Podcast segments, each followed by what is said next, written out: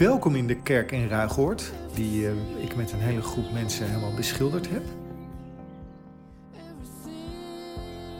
Uh, toen de vraag kwam om, uh, om deze kerk te beschilderen, was ik natuurlijk heel erg verrast en, en, blij. Want ik kende Ruigoord eigenlijk alleen van naam. Ik was hier nog nooit geweest. En toen ben ik daarna ook met de mensen die hier al leven en werken gaan praten. En uh, een van de personen die ik uh, heb gesproken, Hans Plomp, die vertelde dat uh, bestaat al 50 jaar. En er zijn hier eigenlijk altijd plannen geweest om iets anders te gaan doen op deze plek. Om de haven te maken of om industrie te maken of allemaal dingen. Maar dat is dus al 50 jaar lang toch niet gebeurd.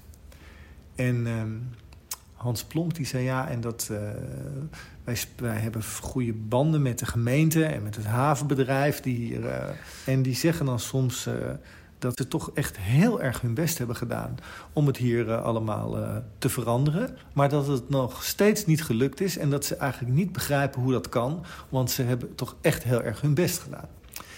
En toen zei Hans, die zei ja, en, maar wat zij niet weten en waar ze ook helemaal niet in geloven is dat wij elke zomer hier grote feesten vieren. En dan nodigen we shamanen uit om uh, beschermende rituelen hier op te voeren. En er zijn allemaal mensen die hier met de kabouters en met de elfen spreken... en dingen voor ze neerzetten. En uh, nou, wij zijn hier bezig om de hele natuur en alle natuurwezens... Uh, nou, om daar goed mee in goed contact te zijn. En ja, en, ja, daar geloven die gemeenteambtenaren natuurlijk allemaal niet in. Maar ondertussen zijn we hier nog steeds.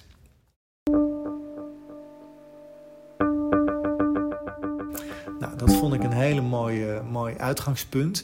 Dus toen, uh, toen dacht ik, ik wil eigenlijk eh, de kerk zo beschilderen dat, het een, dat als je erin staat, dat er eigenlijk om je heen een hele kring van allemaal uh, wezens is die, die de beschermers van Ruigoord zijn.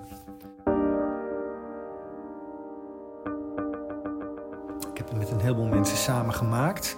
En eigenlijk aan al die mensen heb ik gevraagd om, uh, om een wezen te schilderen of te, uh, te bedenken of over te lezen of uit te zoeken of van iemand anders te horen en, en dat hier te schilderen.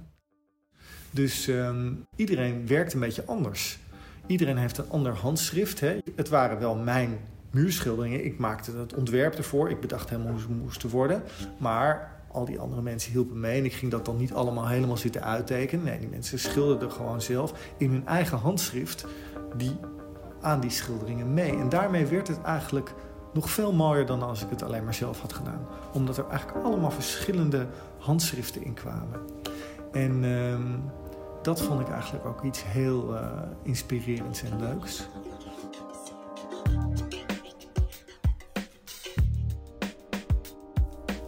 Toen ik ging schilderen, toen ik begon, uh, uh, had ik gewoon een atelier en daar maakte ik schilderijen in. En die schilderijen hè, die waren helemaal zoals ik dat zelf allemaal precies wilde en bedacht. En die ging ik dan, als ze klaar waren, in een galerie ophangen. En als ik geluk had, gingen mensen die kopen. En, maar op een gegeven moment, nou, dan heb ik dat een, ik heb dat een tijd gedaan. Op een gegeven moment kreeg ik ook zin om muurschilderingen te maken. Ik dacht, ik wil gewoon een schilderij maken op een bepaalde plek. En dan voelt iedereen ook meteen, als je het ziet, denk je: oh, dit is hier. Kan het nooit meer ergens anders zien. En um, ik heb op een gegeven moment een keer een schilderij gemaakt van een uh, soort stoep met uh, onkruid. Ik had het eigenlijk plat als een soort tapijt geschilderd, allemaal naast elkaar. En toen het schilderij klaar was, heb ik er heel lang naar zitten kijken. En toen dacht ik, dat is het gewoon. Dat is waar het om gaat.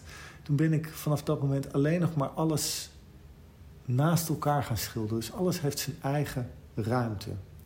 En door dat zo te doen, ben ik het ook in de natuur, is het me gaan opvallen in de plantaardige natuur, overal waar je planten ziet. Enerzijds he, groeien planten als het ware, die groeien alles vol waar ruimte is om te groeien. als je ergens een stukje open zand of open grond is, dan gaan er altijd meteen planten groeien. En die groeien helemaal, dat hele stuk groeit altijd vol. Maar als je goed kijkt, dan zie je dat ook de ruimte die ze elkaar op een bepaalde manier laten. Het is enerzijds helemaal volgegroeid en anderzijds geven ze elkaar eigenlijk allemaal de ruimte. En als je nog beter kijkt en je ziet bijvoorbeeld een tak van een boom met een heleboel bladeren eraan, dan zijn die bladeren ook allemaal los van elkaar.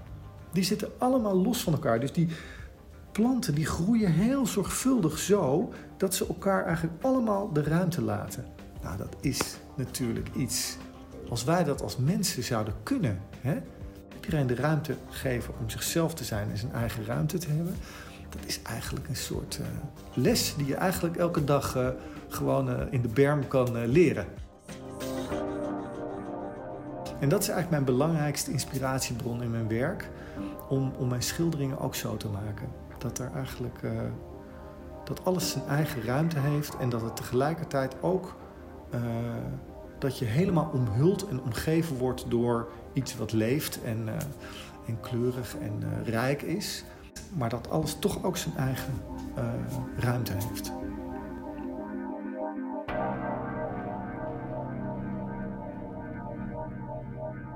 Ik ben, uh, ik ben kunstenaar geworden en als je kunstenaar wordt, dan uh, ben je eigenlijk meer, misschien nog veel meer dan in andere beroepen op onderzoek uit van wat je eigenlijk zelf wil, wat je zelf eigenlijk interesseert, waar je zelf eigenlijk naar op zoek bent wat je zou willen zien, wat je zou willen doen.